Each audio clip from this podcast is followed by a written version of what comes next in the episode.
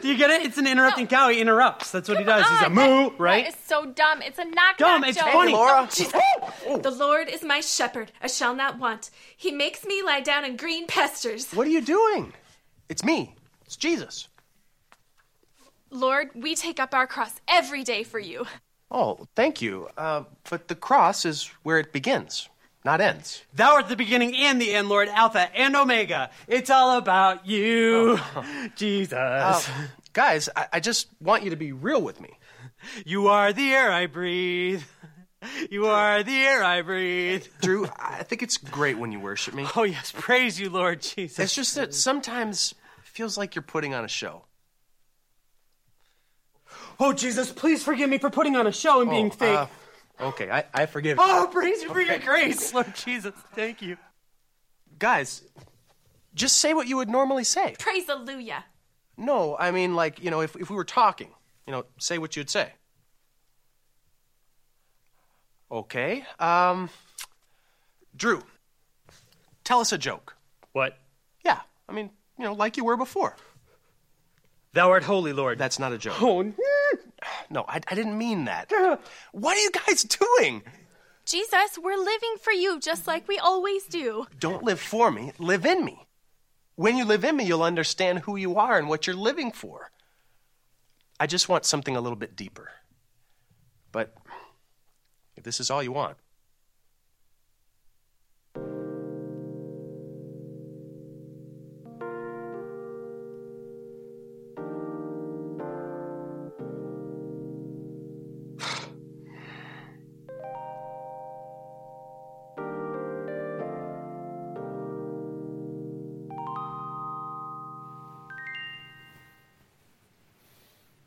Take a minute and just reflect what this says to you. You know, it's funny, we kind of laugh about it, but at the same time, it's not really funny. You know, I wonder how often do we compartmentalize our lives, compartmentalize our relationship with Jesus, like that video. When we're with Him and we're at church or when we're at some religious activity or we're doing something that is God oriented, we turn it on. We take the posture. But the rest of the time, we're just how we would describe as ourselves, the normal us. I sometimes wonder is Jesus pursuing a relationship with, with us, but we are so busy following the rules or living like a Christian that we're missing out? Why is it that we make it so complicated?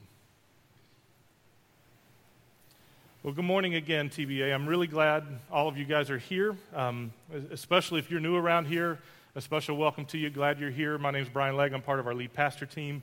We're continuing our series today on experiencing God. And this is something we've been doing. This is week four on Sunday mornings now. You're in unit three. If you're walking through this study with your group, and depending on the day of the week that you're doing it, you may be wrapping up today or you may be about halfway through.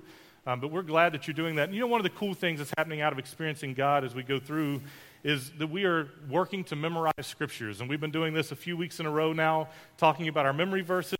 And I'm going to ask you again this morning because I want to keep holding you accountable. If someone is brave enough, and not Eric Comiskey, because that boy has carried you guys for the last two weeks, I'm just telling you, he has been carrying the brunt of it.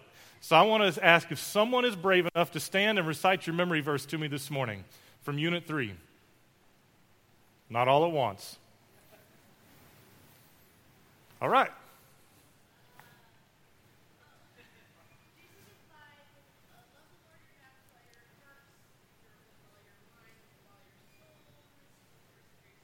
Awesome. Very good job, Vanessa. Great. Matthew 22, 37 and 38. Love the Lord your God with all your heart, all your soul, and all your mind. This is the first and greatest commandment. I want to just keep encouraging you. Be doing your daily homework. Be working on memorizing the scriptures. This stuff is invaluable to us. It helps us walking with God and it's helping us in our relationship. Remember, experiencing God is not designed just to be a program or a study. It's designed to help us build relationship. And that's exactly what I want to explore today is that relationship with God. And I want to give some framework as we jump into it. Relationship really should be simple. But we make it complicated a lot of times, don't we? I mean, when you take relationship and you boil it down to its roots and you take away all the stuff and all the things that we do with relationship, it comes down to this simple idea time and communication motivated by love. Time and communication motivated by love. It's spending time with somebody, having conversation with the person because you love them. But we make it complicated when it should be simple. Henry Blackaby said this about our relationship with God, and this is page 51 in your workbook if you want to go back and read through it. No matter what your circumstances are, God's love never changes. The cross, the death of Jesus Christ, and his resurrection are God's final, total, and complete expression that he loves you. Never allow your heart to question God's love. Settle it on the front end of your desire to know him and experience him. He loves you. He created you for a love relationship, and he has been pursuing you in that love relationship. Every encounter he has with you is an expression of his love for you. God would cease to be God if he expressed himself in any way other than perfect love. He created you for a love relationship, and he has been pursuing you in that love relationship. Those were statements that just grabbed my heart when I read through that this past week. See, if I'm being honest, I would say I'm not real good at this relationship thing. Probably with most anybody, and my wife could probably even confirm that for you if you talk to her. See, I have a bad habit of making things complicated that really should be simple. We were asked this question in our study this past week if all you had left was your relationship with God, would that be enough for you? Well, of course, the answer is supposed to be yes, right? I mean, that, that's all we need is Jesus. It's kind of the Sunday school answer. No matter what the question is, Jesus is the answer, right? But do we live like that's the truth that we hold on to? Do we really believe that? See, for me, I'd say there's way too many times that if I was asked to describe what my relationship with Jesus is like, it'd be kind of like when you ask that question on Facebook. I'd have to say, it's complicated. Now, here's what's interesting. I see that status on people's Facebook page, and I just have to laugh. And I'm, if you're one of those that has that status, I'm sorry. I'm going to offend you. But I look at that and I go, really? What is so complicated? Either you like them or you don't. Either you're with them or you're not. Can't we figure this out? What is complicated about it? And then I think, wow, you hypocrite. Because the truth is, my relationship with Jesus should be that simple too. Am I really in love with him or am I not? Am I walking in relationship with him or am I not? Am I committed or not? But I make it complicated. I take something that should be simple and make it complicated. 2 Corinthians 11, verses 1 through 3, Paul's talking to the church at Corinth here, and he's reminding all of us that it shouldn't be complicated. And I love how it's put in the message. It says, Will you put up with a little foolish aside from me? Please, just for a moment. The thing that has me so upset is that I care about you so much. This is the passion of God burning inside me. I promised your hand in marriage to Christ, presented you as a pure virgin to her husband. And now I'm afraid that exactly as the snake seduced Eve with a smooth pattern, you are being lured away from the simple purity of your love for Christ. Paul's addressing here, what he's addressing here is concerns that he sees in the church of Corinth. He's receiving these messages that the church is basically listening to false prophets. They're listening to other people teach, and they're taking on all of these other ideas that are not the simple gospel truth that he has taught the church. And he's trying to speak to that. He says, I'm afraid you are being lured away from the simple purity of your love for Christ. Could you describe your relationship with Christ like that? A simple, pure love. See, I think for a lot of us, if we're following Christ, we could probably say that, yeah, when I first came to Christ, it looked like that. It was a simple, pure relationship, that great idea. You know, it was all warm and fuzzy and ooey gooey, and, and it really was love and relationship. But for a lot of us, over time, we've complicated it. Maybe we've made it about rules and restrictions instead of relationship. Maybe we've made it more about religion than relationship. Why is that? See, I think what Paul was saying to the church in Corinth is true for us today, too. It's really easy for us to read a book or to hear somebody teach or to watch some documentary on TV that has these different ideas and allow those things to distract us and pull us away from the simple, pure love and relationship. It's easy for us to get busy in life. It's easy for us to, to have one thing after the next that distracts us. It's easy for us to compartmentalize everything, to have all of our little boxes for life where we separate everything out. And when we do that, Jesus can only be involved in a portion of our life, whatever portion we allow him to be involved in. And we separate everything out and it pulls us away from him. It's kind of like the video a lot of times. We're hanging with our friends, we're telling jokes, we're being ourselves. And then God shows up and bam, let's assume the posture. And we put on our Christian face. Maybe we don't walk around with our arms out like we're hanging on the cross, but there is that Christian posture that we tend to put forward and share. It's the face that we put before people. See, a real authentic relationship is not where you should have your guard up or have to perform. It's a place that you should feel safe and be able to let your guard down, to just be you. When I'm hanging out with my wife, I don't have to pretend or impress her anymore. She already knows how screwed up I am. But the beautiful news is, I've already won her heart. I know that she loves me. I know that we're walking in relationship. And so, no matter how messed up I am, I know that she's committed to me and we're going to walk together in relationship. My kids, that's a whole different story. They don't even get the option because they're depending on me. Isn't that how it works? Kids depend on us. We're providing housing for them and food for them and clothing for them and all of those things. So they've kind of got to be there and be in relationship. And they get me the good, the bad, and the ugly. But I would also tell you that it's a relationship motivated by love. I trust that they love me, even days that they don't show it. And I know that they know that I love them. And in fact, I would hope and pray that if you would ask them, they would be able to say, Yes, my daddy loves me. No question. See, the Bible tells us over and over that God's love for us is like the love of a perfect father. It's unconditional. We don't need to impress him. We don't need to do anything to earn his love. He gives it freely, even before we enter into a relationship with him. And you see this over and over 1 John 4, Romans 5, Romans 8, Ephesians 2. The list just goes on and on. All passages that talk about how God loved us, even when we were still sinners. Before we entered into relationship with him, before we took the step of praying and confessing our sins and asking him to be a part of our lives, he loved us. He was pursuing us already. And as a parent, I'm just starting to really understand this. In fact, as my girls get older, I feel like I understand it more and more because I have some amazing girls. God has really blessed me, He really has. And I love my girls desperately, and there is nothing in the world they could do that would ever make me stop loving them. I wouldn't trade them for anything. Now, just like any family, my girls know how to get under my skin faster than anybody else.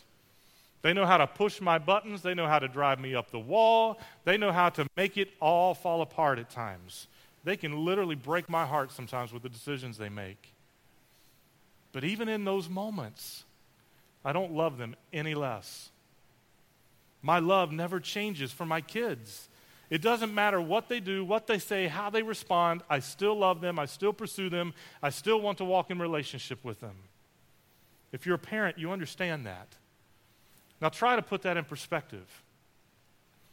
If we as parents can love our kids like that, how much more perfectly can God love us? Because we're messed up. We're broken people. We don't really grasp unconditional love, but yet we practice it in a lot of ways. And God loves us perfectly. He is perfect. He loves us unconditionally, and He's pursuing us constantly. And He's also inviting us to pursue Him in relationship as well. That's really what our verse this week is about. Love the Lord your God with all your heart, soul, and mind. Pursue Him, make Him a priority. But I would say this is where the problem lies for most of us. Because rather than just pursuing relationship with God, too many times I find that we're pursuing perfection. We're trying to be good enough. We recognize that we're broken. We recognize the sin within us. We even recognize the battle that goes on daily between the flesh and the spirit. We see all of those things and we know that about ourselves. But what are we doing with the brokenness? What is the brokenness driving us toward? Because I think a lot of times we have good intentions, but we're often just walking in the wrong direction. The truth is, when we focus all of our efforts on striving for perfection, we fail every time. Because we're not perfect. We're not perfect, and we won't be perfect while we walk this earth. Scripture's clear about that. Romans tells us that all have fallen short of God's glorious standard. None of us is good enough. The only way we can be perfect is to have Christ living in us because it is His perfection that is seen in us. It is His righteousness that is reflected in our lives. He stands in the gap for us, making us righteous simply because of who He is, not because of anything we've done. No matter our failures, no matter our sin, God loves us, continues to pursue us, and invite us back into relationship with Him. Last week, as Dave was talking, I felt like God just kind of laid a story on my heart, and it was the story of Gomer. You heard of Gomer in Scripture? What a name, right? Who would name their kid Gomer? Uh, I just got to wonder sometimes. But Go- the story of Gomer is found in the huge book of Hosea in the Old Testament. Hopefully, you've read it recently. Obviously, not, because nobody's really cracking a smile. Hosea is like five pages long in the Old Testament. Really, really long story. But the story of Hosea and Gomer is where God goes to Hosea as his prophet and he says, I want you to go and marry a prostitute. And I want you to have children with that prostitute because I want a living, practical example of how my people Israel are treating their relationship with me. Watch how the story begins to unfold. Hosea 1, starting in verse 2. When the Lord first began speaking to Israel through Hosea, he said to him, Go and marry a prostitute, so the some of her children will be conceived in prostitution.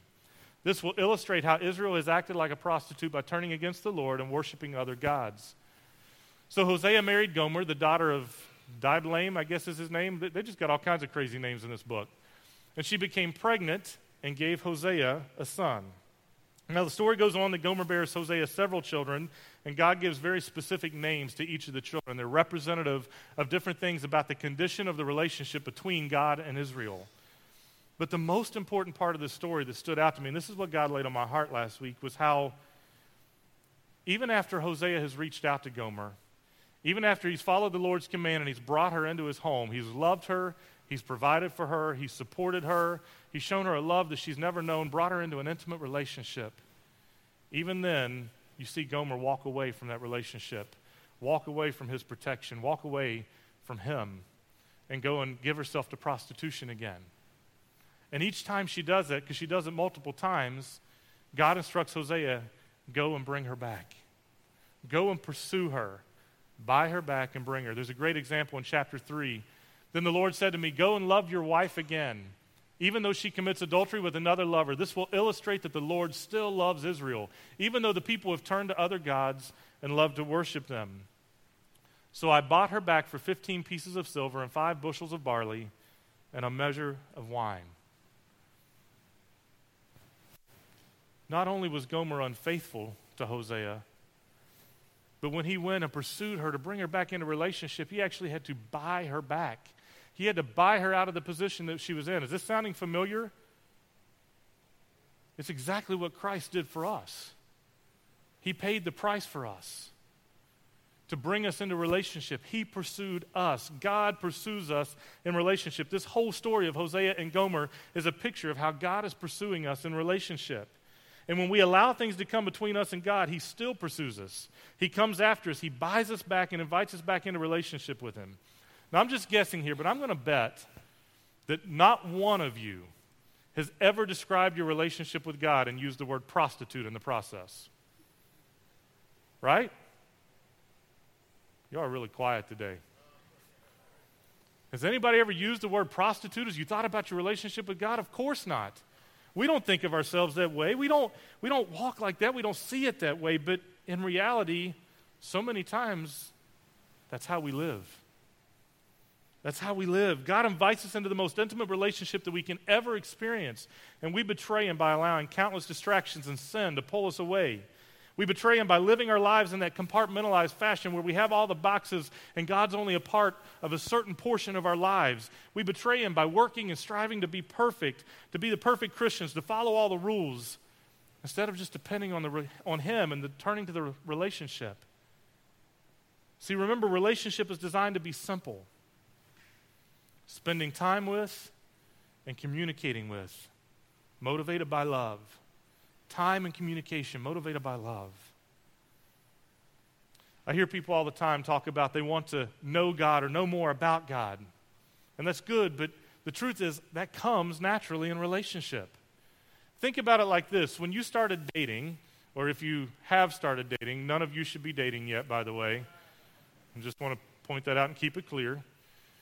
But if you have begun dating, or if you remember when you began dating, Did you say, Oh, I just want to get to know the person? Well, you might have, but the truth is, you were dating because you were attracted to that person, because you wanted to be with them, you wanted to spend time with them. Getting to know them is kind of like a byproduct of that process. You want to be with them, you're attracted to them. You might even be in love with them, or at least thinking maybe you're in love with them, and you're exploring that. And our relationship with God really is the same. We've got to spend time with Him. We need to be attracted to Him. We should be following Him in that way. We have to be talking to Him regularly in prayer. 1 Thessalonians 5:17 says, "Never stop praying." How would you like to have that for your memory verse next week? I bet more of you would stand up and say it, right? Never stop praying. 1 Thessalonians 5:17. We should be in constant conversation with God. We should be sharing everything with him taking all of our needs, our desires, our thoughts, our struggles, our excitements, our joys, our sorrows, our pain, our frustrations, our anger, everything. He's a friend that sticks closer to a brother, Scripture tells us. What do we do in those close relationships? We share our heart. We share the things that we're walking through, whether it's good or bad. We're transparent. We put those things out there, and it helps us to be able to, to voice that, and it helps to have somebody that can speak back into that and give us perspective, right? So, why is it that so often when we talk to God, we're afraid to be that way? Why is it that when we talk to God, we're afraid to express our emotion and put those things out there, especially if we're angry over something? I was talking to somebody earlier this week, and he was just talking about everything that was going on in Puerto Rico, and he's from Puerto Rico, and he was expressing his frustration of, I just don't understand this. I don't understand the devastation, and I feel so helpless. And he said, You know, me and God, I guess you'd say we were fighting today. And I had to go back and apologize because of the things that I felt like I said. And I went, Well, why? Do you think God can't handle that you're frustrated and you're angry and you don't understand? He's big enough to handle those things. He's big enough to handle our emotion and our fears and our struggles, the same as He can handle our excitement and our joys. He already knows what we're thinking. Why be scared of saying it? We need to talk to Him regularly. But just like any other relationship, we also need to be good about listening. And one of the primary ways we can listen to God is through His Word. Hebrews 4:12 says, "For the Word of God is alive and powerful. It's sharper than the sharpest two-edged sword, cutting between soul and spirit, between joint and marrow. It exposes our innermost thoughts and desires." God's Word is alive. It's how He speaks to us most often. In fact, Jesus told us that the Holy Spirit would remind us of everything that He's taught us, John 14. But keep in mind, as you think about that, the Holy Spirit can only bring to mind something that you've already put in your brain. If you haven't read it, if you haven't heard it, if you haven't experienced it, how is He going to help you recall it? It's got to be there in the first place. Last week was a great example when God brought the story of, of Gomer to my mind. I mean, how many times do you walk around all day long thinking about Gomer? Okay, maybe some of y'all are just weird, but I don't do that. That that's not the normal thing. You don't think about that story, but had I not read that, he couldn't have brought that back to my mind. And it was such a great story to illustrate how God loves us and pursues us and comes after us. We've got to be putting his word into our hearts so that the Holy Spirit can bring that back up and help us to recall it. That's how he helps us to have interaction with others, to have conversation, to bring people along in their journey. The only way we can truly walk in relationship with Jesus is to spend regular time with him, reading his word, praying, listening and see, the truth is, you and I are very blessed, and sometimes we don't even realize it. Because we don't have to have a priest or a mediator to speak to God for us. Because of what Christ did on the cross, we can go directly to God. There was a day this past week I was reading through some things. I ended up in Exodus 33. And if you're familiar with the story, it's Moses with the, the Israelites. They've just come out of Egypt and they're making their way towards the promised land. And God says to Moses, You know, take them on up into the promised land. And you and I both know that the way the story fell out, that, that generation of Israelites didn't even make it to the promised land because they were so stubborn and turned their hearts against God. So they're having this conversation. But here's what stuck out to me. It has nothing to do with the rest of the story. I was just giving you context. Here's what stuck out to me. In that chapter, in 33, you see this picture of Moses going to the tent of meeting to talk with God. And as you begin to understand what was going on there, they would take the tent of meeting and set it up outside of the main camp where the Israelites were camped. And so when Moses would go to the tent of meeting to meet with God, he would walk basically through town and through the camp. And all of the other Israelites would come out and stand at the door of their tent, and they would watch Moses walk to the tent of meeting to meet with God. And it says that when Moses walked into the tent of meeting, that the cloud, the, pre- the cloud of God's presence would come and hover over the door. and Moses would meet with God, he would talk with God.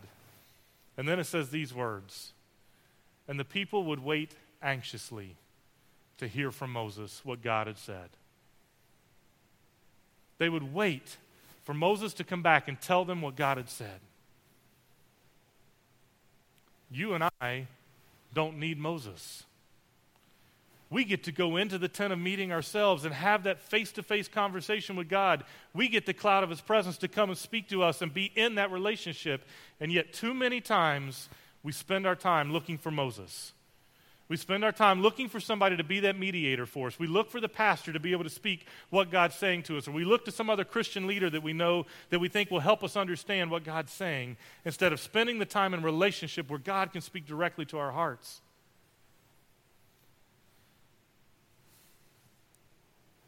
I was talking with Sherry Carey in the office this past week, and she mentioned just how cool it is that as we go through experiencing God, that you know you, you read through your study that week and you're studying this particular idea and she said you know then we come in on sundays and you're teaching on that same idea from stage and, and said you know it's just neat how god has kind of primed our hearts and everything comes together and i feel like i'm, I'm so connected when i come in on sundays and she's absolutely right that's all great. The truth is we shouldn't need experiencing god to get that though Experiencing God is a great tool to help us do that. And I love the way all the, the themes come together and we can have these casual conversations outside and it, it all you know, pieces it together where we're talking about the same things. But the truth is, if we were walking in relationship day in and day out all the time, no matter what we read, you'll be shocked at how God will take the stuff that you've read that week, take the time that you've spent with Him in prayer, and connect all the dots for you when you come into a setting like this and we're worshiping together and we're learning together because that's what relationship looks like. It is, it is us continually priming the pump, walking in relationship, getting to know God better, learning who He is, and allowing Him to speak to our hearts instead of walking into Sunday morning looking for Moses, looking for somebody to tell us what God's saying. We've spent the time with Him in relationship and allowed Him to speak to our hearts. Henry Blackaby put it this way in our study this week People who struggle to spend time with God don't have a scheduling problem, they have a love problem. People who struggle to spend time with God don't have a scheduling problem, they have a love problem. That's true. And that's true in any relationship. Your spouse, your close friend, whoever it may be, could tell you the same thing. The things that are most important to us, we make time for. The things that are most valuable to us, we can come up with the funds to do. We invest in those things that are important to us. People who struggle to spend time with God don't have a scheduling problem, they have a love problem. So let's keep it simple this morning. In a nutshell, here it is God loves you deeply and intimately. He's constantly inviting you into deeper relationship with you with him and he is constantly pursuing you. The question is this Do you love Him? Is that relationship enough? Are you pursuing Him? Is He your priority? Is He really getting your time and attention? If you step back and look at your life and what you're investing in, whether it be your money, your time, your efforts, your talents, anything, what's most important? And if God is not the most important, if He's not that priority, what are you going to do about it? Band, you guys come on up. This morning, I'm not going to tell you specifically how to respond. You know, we do this a lot of weeks where we invite you specifically to come to the stage and pray or to go to next steps or, you know, like last week we gave you a card and had you write some things and bring it and present it. And, and those are always good tools that we use in our church services. But uh, this morning, I'm going to ask you to just just take some time to sit with God, to listen, to pray, to just be in relationship, and see what God says to you. I'm not worried about how you respond. If you want to come pray, come pray. If you want to go to next steps, go to next steps. We'd be happy to talk with you, pray with you. Maybe you need to go to somebody and extend forgiveness or ask forgiveness or whatever the case may be. I, I don't know what God may lay on your heart. But don't, just look to me to tell you that. Don't look to someone beside you to tell you what that looks like. Look to Him. Take some time in relationship. As the band sings its first song, I would ask you just to kind of sit and reflect and have that time just with God. Where are you in your walk with Him? Is He priority in your life? Are you investing in the relationship? Are you pursuing Him as much as He's pursuing you? And if not, what's He asking you to do about that? Then you respond as He leads. Let's pray.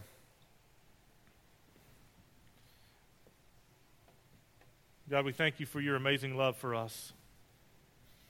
We thank you that you do constantly pursue us, God, even, even when we fall away from you, even when we allow distractions to come in between us, God, even when we're like Gomer and we essentially prostitute ourselves to other idols in our lives, to other things that get in the way.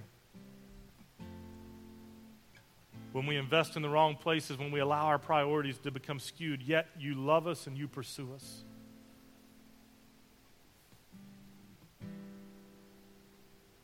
God, speak to our hearts now.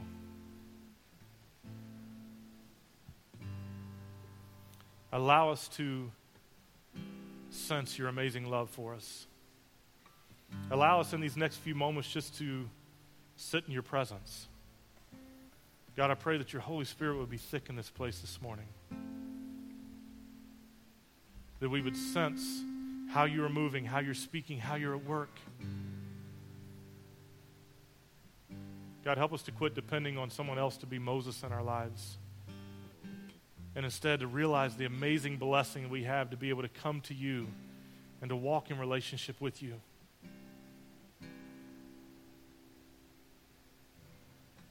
Direct our hearts today. May we honor you in our actions.